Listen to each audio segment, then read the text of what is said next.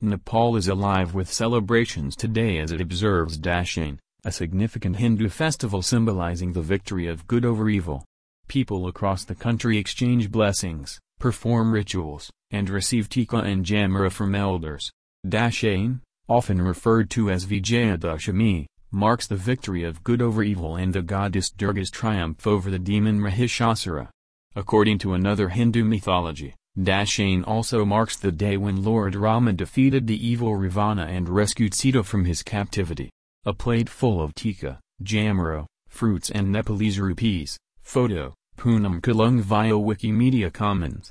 Nepalese across the country are participating in traditional rituals, feasting with their families, and exchanging blessings and good wishes.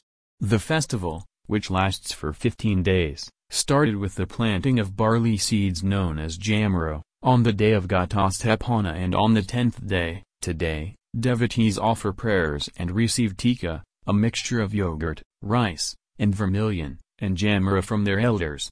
It is a time for family reunions, blessings, and cultural exchange.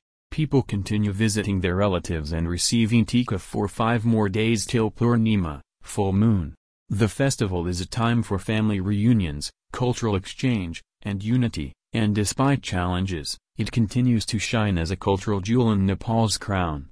Visitors are also joining in the festivities, experiencing Nepal's rich traditions and warm hospitality.